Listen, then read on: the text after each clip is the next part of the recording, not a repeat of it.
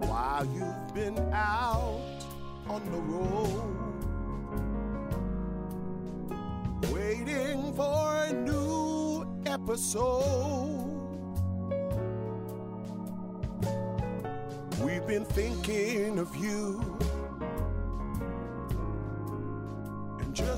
you need. Oh, yeah, yeah. Now that the show's underway, I guess we can call it a day.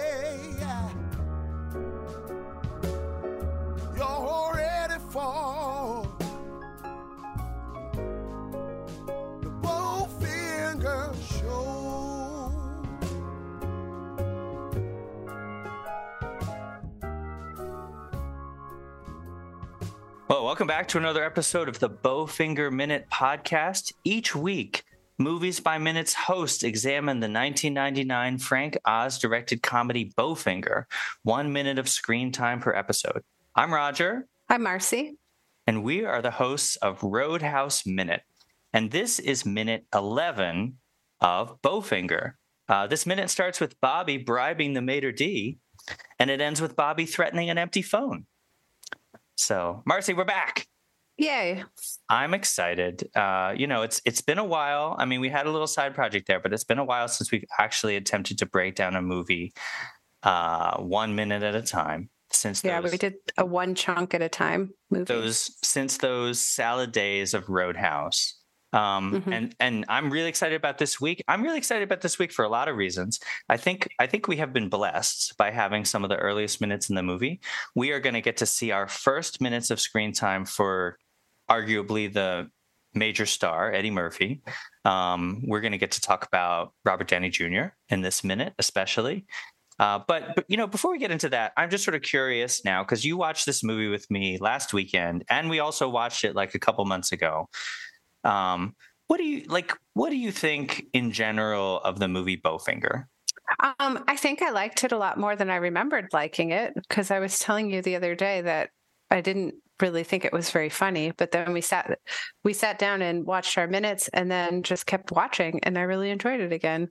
Oh, it has good. You know the people that are acting in it are fantastic and it's got a great story and it's got that you know line between mm, bad movie good movie you know kind of thing Well, I think this movie is self-aware enough. Like, I wouldn't say it's a bad movie. I would say it's a farcical movie that is sort of cartoonishly outsized, and Yeah. it knows that it is. Like, it's self-aware. Um, it's a, it's, I mean, it's a satire of the movie industry in some sense.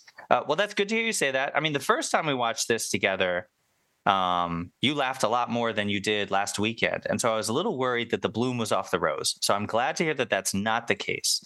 well Um, i think it's just like um rewatching uh the christmas vacation movie that when you see it for Yeah. the first time it gets you in a lot of ways and when you see it for the second time you already know what's coming That's true. So there are perhaps there was just sort of like a lot of wry smiles. Yeah, I was Okay. smiling And and this so you know this this this week that we have ahead of us, it's sort of it's kind of two parts. We get the whole little scene in the restaurant and then we're going to get our introduction to Kit Ramsey. But we're going to be in the restaurant for the next couple of minutes. And so I want to start you with a simple question. How much do you think? Because I actually tried to figure this out, and I don't think there's any way of conclusively answering this question. So I just want to get your opinion. How much do you think that Bobby bribes the maitre d with to get to sit him next to Jerry Renfro? Well, that's a great question because um, he's walking into one of the most famous restaurants on the Sunset Strip, right? Really? And so, like, yeah, this is um, La Dome. And it is a place where like people used to go to have power lunches and all of that kind of jazz. I'm glad And you're so- doing this research, Marcy. I did a little bit. I mean, um, and so, and he is literally a nobody that, aside from his um, sport coat that he just stole, has probably no clout when Yeah. coming into this very fancy restaurant. The maitre d' probably does not know him at all. And um, we also find out a little bit later um, that our man Bowfinger does not have a lot of money to his name. So no. it's this is very suspicious. This is would even work that Let he me would be you able what. to get in there. Let me give you three choices because I wrote down three possibilities and I would accept any one of them. I would believe that he slipped this guy a 20, or that he slipped him a 100, or that he slipped him a dollar. I would guess, knowing Bowfinger, a twenty. I don't, I don't know how it worked. That's a lot of money. I mean, that's that's one percent of their movie budget because you know all movies cost what Yeah. like two thousand one hundred and whatever dollars. Um, yeah, Okay, uh, you know what? A twenty dollar bill, a, a portrait of uh, Andrew Jackson. I, I believe that. So so he bribes the maitre d. I tried really hard to find out who this maitre d was, but he's not even he's not even credited as uncredited. So we don't know who this Yeah. person is. So we get to kind of the our introduction to Jerry Renfro, who's played by Robert Downey Jr. Um, I I I enjoy this little introductory quote that we get from him, where he's talking about this Avalanche movie. yeah. He's got to get where the snow is. Well, not only does he want to get where the snow is, he says, "I hope it's Aspen." Yeah, Like if he's going to give eighty-five million dollars to make a uh, an Avalanche movie, he needs to also go go on vacation at the same time. yeah. Um, Um, this, so this is Robert Downey Jr. Did you know that at this time, this is way in the mix of when he was having a lot of um, trouble with substance abuse?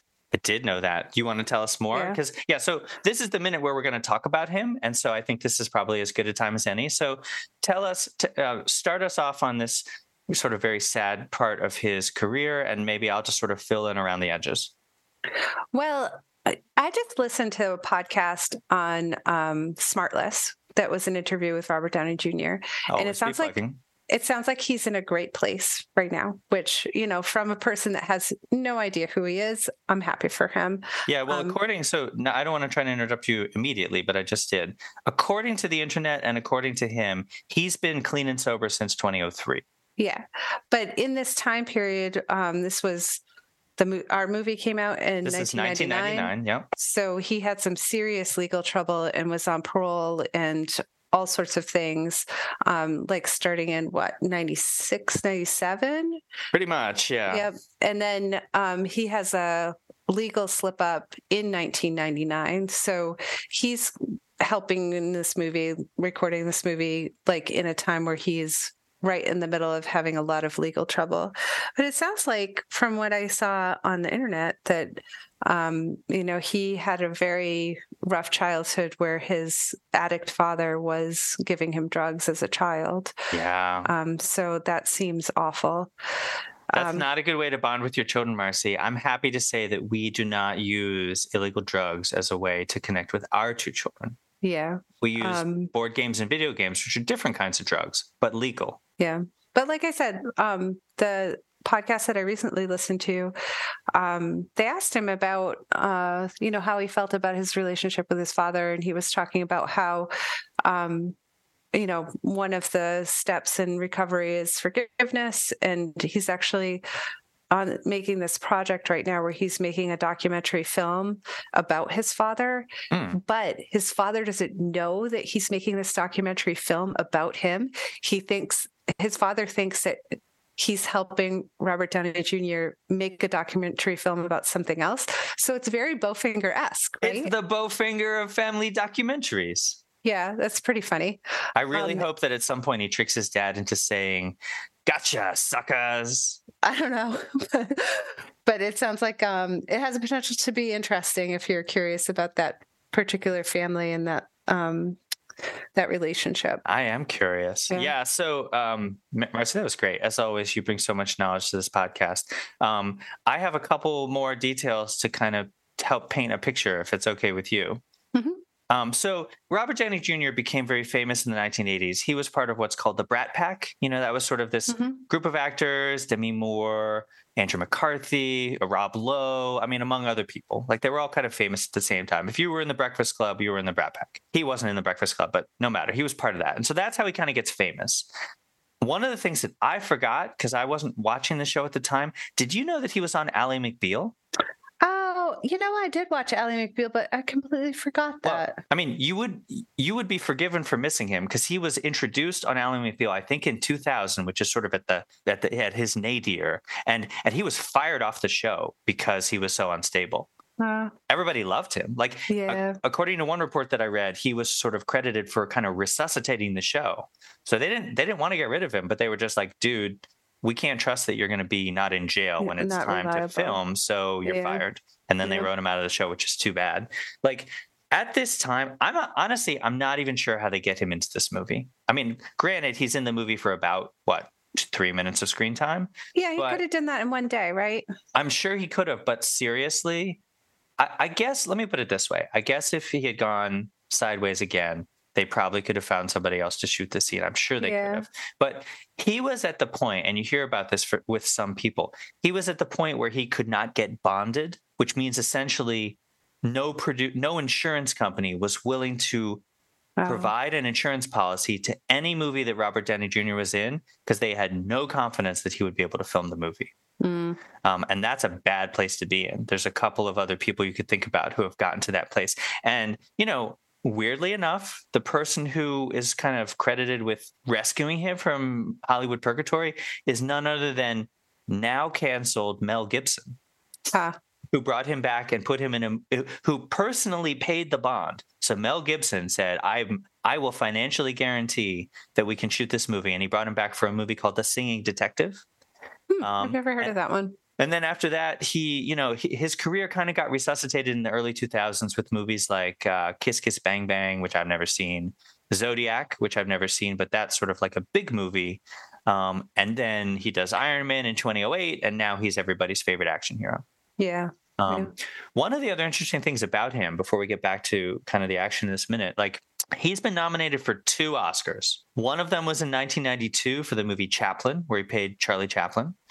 Um, this is that's kind of before things really went into the tank for him. And the other one was in Tropic Thunder, which is that like Oh, co- comedy war movie Yeah. where where he plays blackface. I think for the whole movie, pretty much. oh. Um, his I think his character's name is Alpo Chino. Oh. um, And I'm just pointing that out. So he was nominated for the Oscar for that, which means like he was nominated for two Oscars separated by this by a 17 year gap. yeah. Like I don't know what the record is, but that's got to be up there. Yeah. Um, and you know the reason why is like he really had kind of a lost decade in there, which is too bad. Yeah. Um, you got anything else? Uh, I mean, what do you think? So, in what would you say in general? Like, what are your feelings about Robert Downey Jr.? You've seen a bunch of those Marvel movies. Yeah, I like him. Um, I think he's got such a sharp wit to him and delivery that um, he plays really well against Stephen Mar- Steve Martin here, where they're kind of like going back and forth with this melded conversation. Um, and so, you know, it's it kind of feels like they could have ad libbed this whole thing, and the two of them could have been going back and forth with just kind of like some basic outlines and really um, played around with the dialogue here and been very Yeah. successful. I mean, I don't I don't think they've ad libbed this dialogue. Or let me put it this way. I mean, one of the funniest things about this minute is if you listen carefully, pretty much Steve Martin just parrots every single thing that Robert Downey Jr. says Yeah. right after it into his empty car phone. Yeah. And so I I would believe you if you told me that they came up with this dialogue on the day of the set, but I don't think they were ad libbing it because Steve Martin has sort of some very specific lines he has to say. Hmm. Um, but which I think is hilarious. It's like, you know, Robert Downey Jr. is like talking about Kit Ramsey so that so then uh Yeah. Steve Martin started talking about Kit Ramsey. It's great. Yeah. Um, and then at the end, at the end, he's like literally yelling into the phone. I think it's really funny how they've kind of set up um, this window booth thing that Steve Martin can kind of lean into Yeah. and like kind of get into um, Robert Downey Jr.'s space. And also this gigantic flower arrangement behind his head. Ah, like- Marcy, the think it- horticultural consultant, arrives on the I don't know. It just lo- it just looks ostentatious and like if they're in a really rich place. Oh, the, Um, but it also it also made me wonder like are they trying to hide something behind him or just kind of fill the scene so it looks a little bit more lush It does look. It, it's hilarious that they put Robert Downey Jr.'s head right in the middle of that. It almost Yeah. looks like he's wearing a giant crown of flowers. yeah it's weird It's very bizarre. Um, especially when like when he's talking directly to his other um to his table mate. Yeah, like And this it's kind of like- this scene here. Like exactly, yeah, exactly. Yeah, yeah, yeah. It looks like that. And it's like he's just a flower ahead with a flower. It's, It's really funny. hilarious. It's hilarious. And I mean, I'll just point it out because this is the first minute where we see it, but it's sort of a running gag. The whole notion of like Bobby Bowfinger will rip a car phone out of a car phone. He'll rip a handset out of a car phone, but not the cord. Yeah. And so we we start to we see the cord sneak its this is like Chekhov's empty phone cord because it doesn't the joke doesn't pay off in this minute, but I think it's going to pay off tomorrow. But also, like my other little bit of research, and I did not have a cell phone for a really long time. You know that Mm-hmm. um, was what was a cell phone looking like in 1999? This is And not this- a cell phone. No, but this dude is walking into this fancy restaurant with a car phone with a cord on his head. And cell phones in that time were like, um, like the old motor. I think of them as like the Motorola kind, where it's like Yeah. this thing is like a five, six inch, like chunky thing that it would be kind of like cool and colorful and rounded and plastic. Um, so he makes a very odd impression for sure. It's, it's very strange. Are, are you talking about like? And I don't remember, but it it is a little bit of a funny coincidence because when you were on Speed Movie Minute, that was also remember that was Dennis Hopper talks on the cell phone, and he actually had one of those kind of brick phones that he had to hold up to his other ear with his bad hand, with his good hand. Um, yeah. do you so at this time which is 1999 which is five years later i don't know for sure i think maybe they've gotten to the point where they have flip phones you know like where it just kind of opens up like a clamshell phone do you think they did that in 1999 That's what I I looked up. Um, okay i think you're right cell phone in Cell phone, 1999. 1999 I mean, I And there's that- like just like when you found the um the gun movie database, there's also like uh mobile phones by year, mobile phone history, and um you know when you're looking at 1999, it's Motorola Timeport. Uh, Nokia, yeah um, but they Well- all kind of look like they have that stubby antenna on the top that was like a one inch stub of black sticking out the top of Oh, them. well, some of them have those. Some of them also had the really skinny ones that you got to pull up right before you decided to Oh. make a call, and then they would collapse back down again. Yeah, yeah, Um, yeah. Yeah. So this is this is far from. I'm even. I'm surprised that car phones actually existed in 1999. Um, yeah. I think it's fun. Like, why didn't they just transition to the cell phones? But it's possible that the he's borrowing somebody else's car that just kind of has little outdated technology in it. yeah. Well, I mean, he's got the Mercedes, so who knows whose Yeah. Mercedes that is. I mean, borrowing slash stole for a little bit. Yeah. Um, that's all I got for this minute. You got anything else? Nope. Okay, good. Well, you know what? The nice thing about a five day a week podcast is, you know, we just we we we keep it short and pithy. So, thank you once again for listening to another episode. You can find the Bowfinger Minute podcast on Apple Podcasts, Spotify, Google Play, or at the main site, bowfingerminute.com. Please like, subscribe, and review the show on Apple Podcasts.